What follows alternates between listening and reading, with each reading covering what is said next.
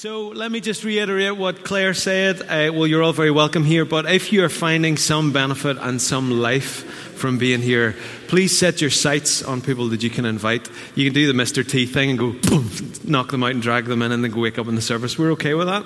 But however you want to bring people along with you, please be reaching out and do that. Okay, so are we ready? So this morning we're continuing on. This is message two in our series, The Light of Love.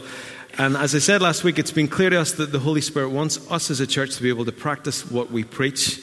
He wants us to love our neighbours, absolutely. But the love will be much less uh, if we cannot accept the love that He has for each of us.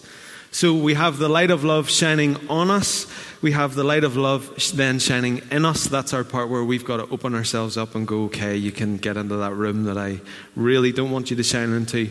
Uh, but Everybody tells me you're good, so let me open up. So we have the light of love shining on us, then as we partner shining in us, and inevitably then it starts to shine through us and we become who we're created to be. So let me say it again. You are deeply, deeply, specifically, and intimately known and loved by God, and Jesus Christ died for you to set you completely free. Could I potentially have an amen for that one? Amen. We're going to get there. We are going to get there. It was lovely watching Claire flounder as she sang this morning. I just thought, I'm going to enjoy this minute. It's not just me. Although you, you kind of had the courage to go on for a few more bars, and I thought, you go, girl. And at the end, I'm going to just listen to that. You know, the tumbleweed moment where it's a. The goes, Is my singing that? No, it's just that we don't respond, so you. Okay, thank you for doing that. Um, okay, so we are forgiven for absolutely everything. Oh, yes, absolutely we are. 1 Corinthians 1.18, For the message of the cross is foolishness to those who are perishing, but to us who are being saved it is the power of God. Mark and I were talking about this during the week. Um, not that we always have these meditational, profound conversations, but just happened to be that way this week. And he was saying about the different perspectives. So I want to make a point, which is that everything that God does can be seen from different angles as in difficulty. Uh, we can be saying, My life has fallen apart, everything's gone pear shaped. And what if actually that's part of the process by which God pieces our lives together? The message of the cross is foolishness to those who are perishing, but to us who are being saved, it is the power of God. And if you're sitting there this morning and you think it's foolishness, foolishness all the very best. We want to be on the side of the cross where we're going, My goodness, what is it that he actually did? This week in small group, I think it was probably one of the most profound times we've had where we were talking about, thank you, so was, wasn't it? It was just, we were talking about the cross, and as we unpacked what he actually did and what that actually means, there's part of you wants to go, hold on a second. What? What? What? You, are you, what? You're saying, really? Really? Really? I didn't know that. So much of this stuff has been hidden behind religious words that we've really become very familiar with. And if you think about it from the strategy of the enemy, do you remember uh, Usual Suspects? Keyser Söze, what he did was he just made everybody believe that he wasn't real. So, really, if we just inject you with a little inoculation about the cross, but actually it doesn't have that much of an impact, just part of the fabric and structure of your life, what the Holy Spirit is doing is lifting the truth of what actually happened on the cross out from under all of those veils. And uh, what I would say to you is expect this morning that uh, the Holy Spirit wants to uh, drive it in as to what he actually accomplished whenever Jesus died on the cross. So we've been disciplined and discipled in unbelief, but we need to be aware that God's going to hold us accountable for what we wouldn't believe. And truth be told, we have more faith in punishment than in forgiveness. Well, the hammer of punishment fell once on Jesus Christ so that it would never ever have to fall on us. John 1:29 The next day John saw Jesus coming towards him and he said, "Look, the lamb of God who takes away the sin of the whole world. He takes it away." The hammer of punishment fell once and it fell once on Jesus Christ. And we need to get over this fact that we don't deserve it. That is a non statement well, you know, I, I don't deserve it. Get over that. Of course you don't. I'm in the same boat. We are all in the same boat. That's not even the issue. We've just to simply have to accept that He did it. John 19, verse 30. When He had received the drink, Jesus said, It is finished. And with that, He bowed His head and He gave up His spirit. The Greek word is tetelestai, which is to perform the last act which completes a process. It is done. 1 John 4 18 to 19. I intend to pummel you with verses today. There is no fear in love, but perfect love drives out fear, because fear involves punishment. The one who fears has not been perfected in love. We love because he first loved us. So let's repent. What does that mean? Simply turn away and believe the truth that we are perfectly loved. Now, I said it last week and I'm going to say it again. Does that mean that it's all about me? Do we just want to go, I have my issues and I struggle with this and just it's all about me and oh, look at the mess of that. Oh, no, I, oh, come on, did I do that again? We're not saying at all that it is all about us. We are not supposed to navel gaze. We don't need to stare at our issues. We don't need to go after our healing. You might find that to be a bit strange. Do we, we do not need to make this all about us, but we are to stare at Him. And our wholeness is not found in the pursuit of our wholeness, but in the pursuit of Jesus Christ. You know the 23rd Psalm? Sorry, my nose is running badly this morning. Psalm 23, verse 3.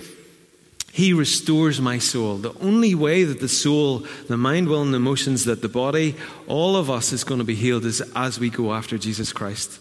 We do not know how to accomplish or to bring about our own healing, but He does. So we need to stare at Him and go after Him.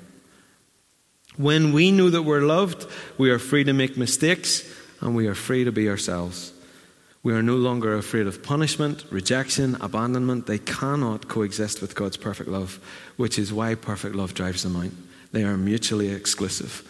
And the clicker of all of this is that we cannot give away what we do not have. We cannot do it. If I do not possess this, I cannot speak about it in a way that you're going to go, he knows what he's talking about. And I don't know about you, but I can spot it a mile off when somebody is saying something that they don't genuinely believe. And the surprising thing about all of this that this is about us dying to ourselves. That ironically accepting his love, letting him love us, and letting the light of his love in us is a death to self. Because when we refuse to embrace his love for us, we make it all about ourselves because we're saying that we know better. And I said last week, that, ladies and gentlemen, is pride. He said it's done forever. Gone. He doesn't remember it. He doesn't see our sin anymore. Jesus took it all. It's done. And when we refuse to forgive what God has forgiven, we are believing and declaring that the cross was not enough. The sacrifice that was made by Jesus Christ is enough. Was it enough for you?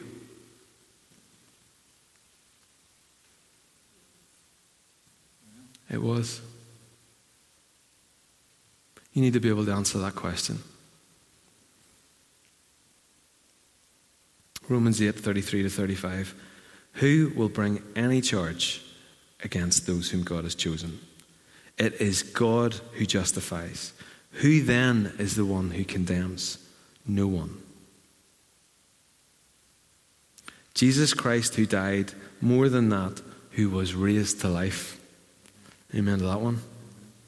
Is at the right hand of God and is also interceding for us. Who shall separate us from the love of God in Christ? And then down a couple of verses. Knowing all these things, we are more than conquerors through him who loved us. For I am convinced that neither death nor life, neither angels nor demons, all of this stuff, we could probably roll this off our tongues, couldn't we? We're so darn familiar with it that we miss what he's actually saying. Neither angels nor demons, neither the present nor the future, nor any powers, neither height nor depth, nor anything in all creation will be able to separate us from the love of God that is in Jesus Christ our Lord. Jesus took on the sin that you committed and it met its punishment in Jesus Christ. It was no longer you. He took it. The punishment that brought us peace was on him, and by his wounds we are healed. Isaiah 53, verse 5. Let me read this. This is a longer uh, uh, passage, so bear with me. Jesus returned to the Mount of Olives, but early the next morning he was back again at the temple. A crowd soon gathered, and he sat down and he taught them. As he was speaking, the teachers of the religious law and the Pharisees brought a woman who had been caught in the act of adultery, and they put her in front of the crowd. Teacher, I'd love to be able to properly do their tone of voice. I bet you they thought we've got him. Teacher, they said to Jesus, this woman was caught in the act of adultery. The law of Moses says to stone her. What do you say? They were trying to trap him into saying something that they could use against him, but Jesus stooped down and wrote in the dust with his finger.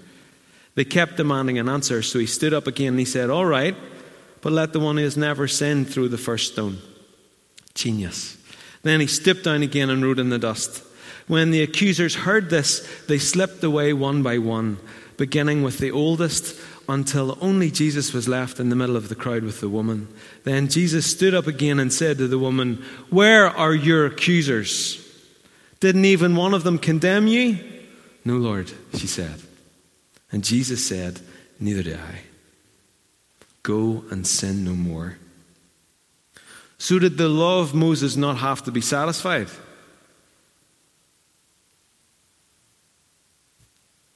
Did just Jesus thought, well, I'm God, I'm just going to sweep that away.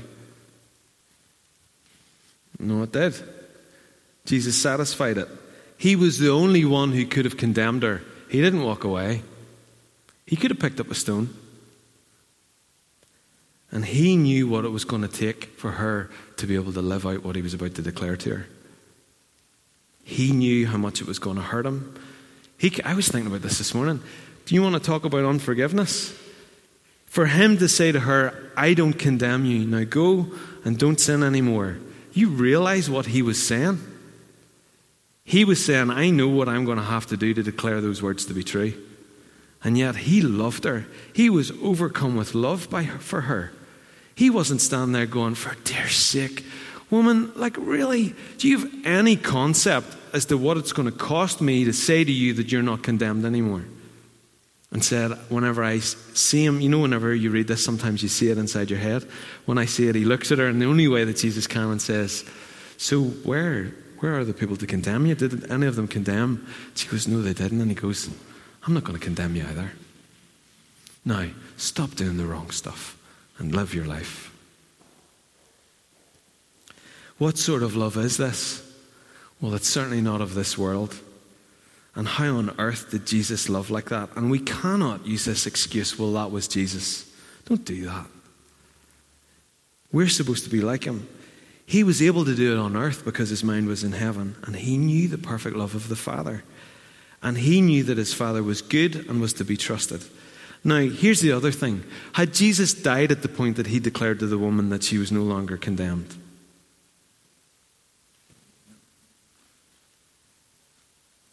Well, in our timeline, he hadn't.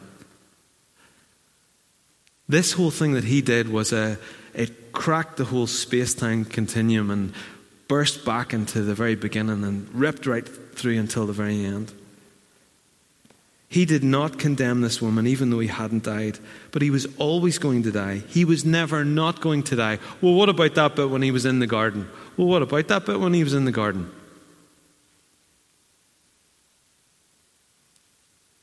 Does that mean that he was never going to do it? Or was he just coming as a human being who was also God saying, I really wish there was another way? But I am yielded to you. I am always going to do what you have asked me to do. And he said, Okay, I'm going to drink this cup. This is good news. It really is good news. We are so immune to this. Do you know the Lord? Do you know the gospel? Well, what does that actually mean? What does that actually mean? What if it means that everything changes? That Jesus fixed every little bit of it? Our God is so much better than we think He is. Let the Holy Spirit lift the truth of what Jesus did from behind the religious stuff that we've become so immune to. So when God looks at the sin you committed, He sees His Son paying for it on the cross. You are a new creation and the shame and the guilt that you feel is no longer yours. 2 Corinthians 5:17 This means that anyone who belongs to Christ has become a new person. The old life is gone and a new life has begun. Galatians 2:20 I have been crucified with Christ and I no longer live but Christ lives in me. The life I now live in is in the body I live by faith in the Son of God who loved me and gave himself for me. And we must live like this because this is absolutely true. And we are transformed by the renewing of our minds, Romans 12:2. So we cannot become who we really are until we let go of the sin that we have done. Jesus took it all, and we have got to let him take it. We've got to let him take it.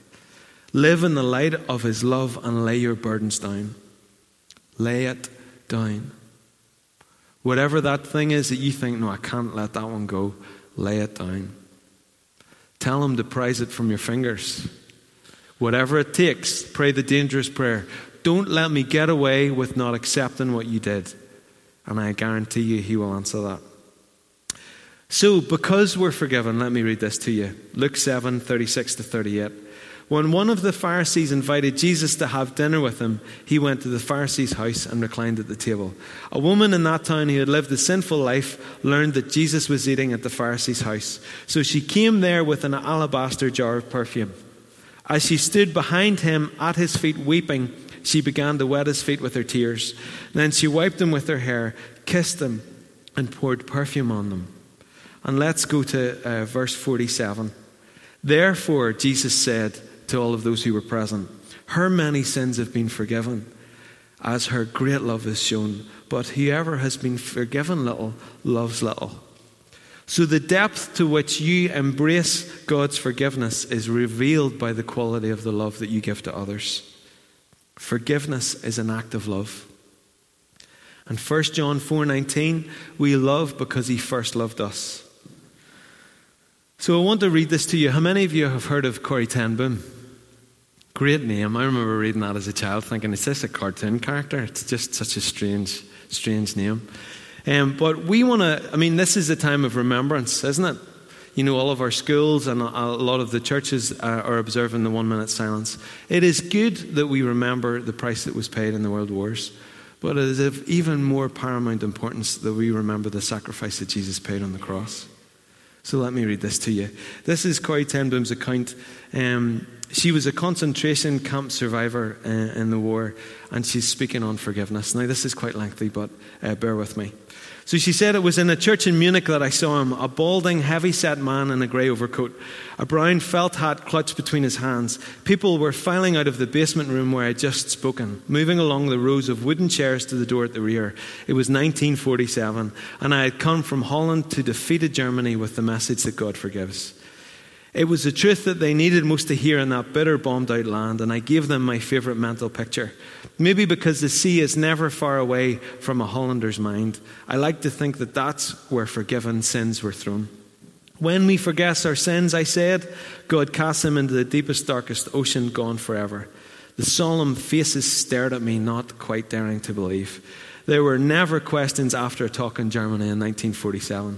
People stood up in silence, in silence, they collected their wraps. In silence, they left the room. And that's when I saw him working his way forward against the others. One moment I saw the overcoat and the brown hat, the next the blue uniform and a visored cap with its skull and crossbones.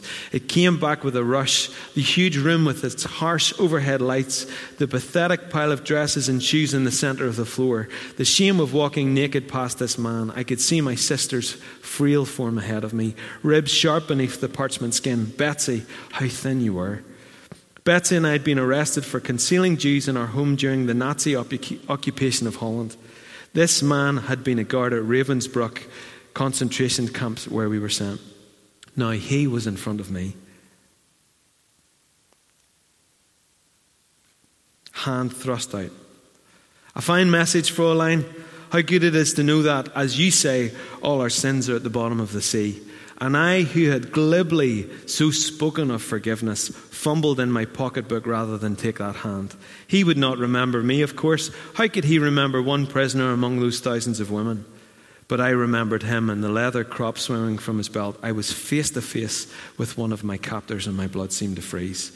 You mentioned Ravensbrück in your talk, he was saying. I was a guard there. No, he did not remember me. But since that time, he went on, I have become a Christian. I know that God is forgiving me for the cruel things I did there, but I would like to hear it from your lips as well. Fräulein, again the hand came out. Will you forgive me?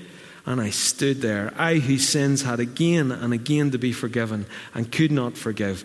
Betsie had died in that place. Could he erase her slow, terrible death simply for asking? It could not have been many seconds that he stood there, hand held out, but to me it seemed hours as I wrestled with the most difficult thing I ever had to do. For I had to do it, I knew that. The message that God forgives has a prior condition that we forgive those who have injured us. If you do not forgive men their trespasses, Jesus says, neither will your Father in heaven forgive yours. I knew it not only as a commandment of God, but as a daily experience. Since the end of the war, I had had a home in Holland for victims of Nazi brutality. Those who were able to forgive their former enemies were also able to return to the outside world and rebuild their lives, no matter what the physical scars. Those who nursed their bitterness remained invalids. It was as simple and as horrible as that. And I stood still there with the coldness clutching my heart. But forgiveness is not an emotion. I knew that too. Forgiveness is an act of the will, and the will can function regardless of the temperature of the heart. Help, I prayed silently. I can lift my hand. I can do that much. You supply the feeling. And so woodenly, mechanically, I thrust my hand into the one stretched out to me. And as I did, an incredible thing took place. The current started in my shoulder, raced down my arm, sprang into our joined hands, and then this healing warmth seemed to flood my whole be- being, bringing tears to my eyes. I forgive you, brother, I cried with all my heart. For a long moment, we grasped each other's hands, the former guard and the former prisoner. I had never known God's love so intensely as I did then. We love because He first loved us. And you and I are new creations. The fullness of our forgiveness is found in our releasing forgiveness to others. It is in releasing them that we ultimately release ourselves. Forgiveness is designed to flow from Him, to dwell in us and clean us up, and then flow right out onto others.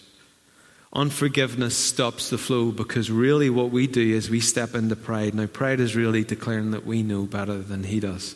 And we put the stopper up and the dam up, the dam, the dam, the dam. Don't have anything damned in your heart. Don't let condemn anything to hell in your heart.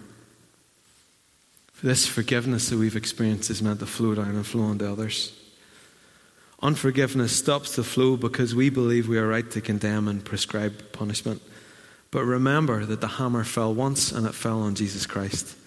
It was finished by the sacrifice of Jesus Christ. And what Jesus did was enough. Could I get you guys to come up, Nathan? Unforgiveness shows that we have not really deeply understood what Jesus did for us. And the light of love and forgiveness shines on us, then in us, and it must shine through us to others we must remember that we have been forgiven. Matthew 6, 14 and 15. For if you forgive other people when they sin against you, your heavenly Father will also forgive you. But if you do not forgive others their sins, your Father will not forgive your sins. When we forgive, we do not reduce or minimize what has been done to us. For some reason, we tie in releasing people and releasing forgiveness to people that somehow it means that what they did wasn't wrong. It is always wrong. What you did was wrong. Jesus took it. You are free. That is not who you are anymore. What was done to you was wrong. I find in lots of pastoral situations, if I'm talking with people, I'll often apologize. I'm so sorry that that happened to you. And they normally go, Well, why are you apologizing? Because I'm a vehicle of Him. You need to know that God is so sorry that those things happened to you. It does not minimize the pain that you suffered because they happened. But what forgiveness does is it releases you. When Jesus forgave the woman caught in adultery, he knew the price that had to be paid. And we release ourselves from the ongoing effect of what was done to us we break the tie to the pain and we stop the cancer of offense. Forgiveness protects us from the strategy of the enemy. And you remember that your soul will always be able to reason why you shouldn't forgive. Well, I'm not going to do it because of that. And I'm not going to do that because they shouldn't get away with that. Well, we know that we are not supposed to live out of our soul. We know that we're supposed to, in our spirit, be connected to the Holy Spirit, and we live out of that place. Because forgiveness is not an emotion, it is not to do with the temperature of the heart, it is an act of the will. Let's get connected to Him. Can we stand together? I absolutely appreciate that you can look at me and say, You have not got a clue what was done to me. And you're absolutely right. But the one who calls you to forgive does know. So, as always, um, we're going to call you up uh, to receive ministry because there's been a message. We want to declare it and then we want to practice it. So, I've got some questions as always to help you to respond. Do you need to accept forgiveness? As I'm speaking this morning, do you know that there are areas in your life that you would just say, Well, I, I just can't forgive myself for that? That's you, then please respond. Do you want to live as a new creation? And finally, do you need to forgive what's been done to you? If you can answer yes to any of those questions, or you just want to receive ministry, please come and join me now at the front.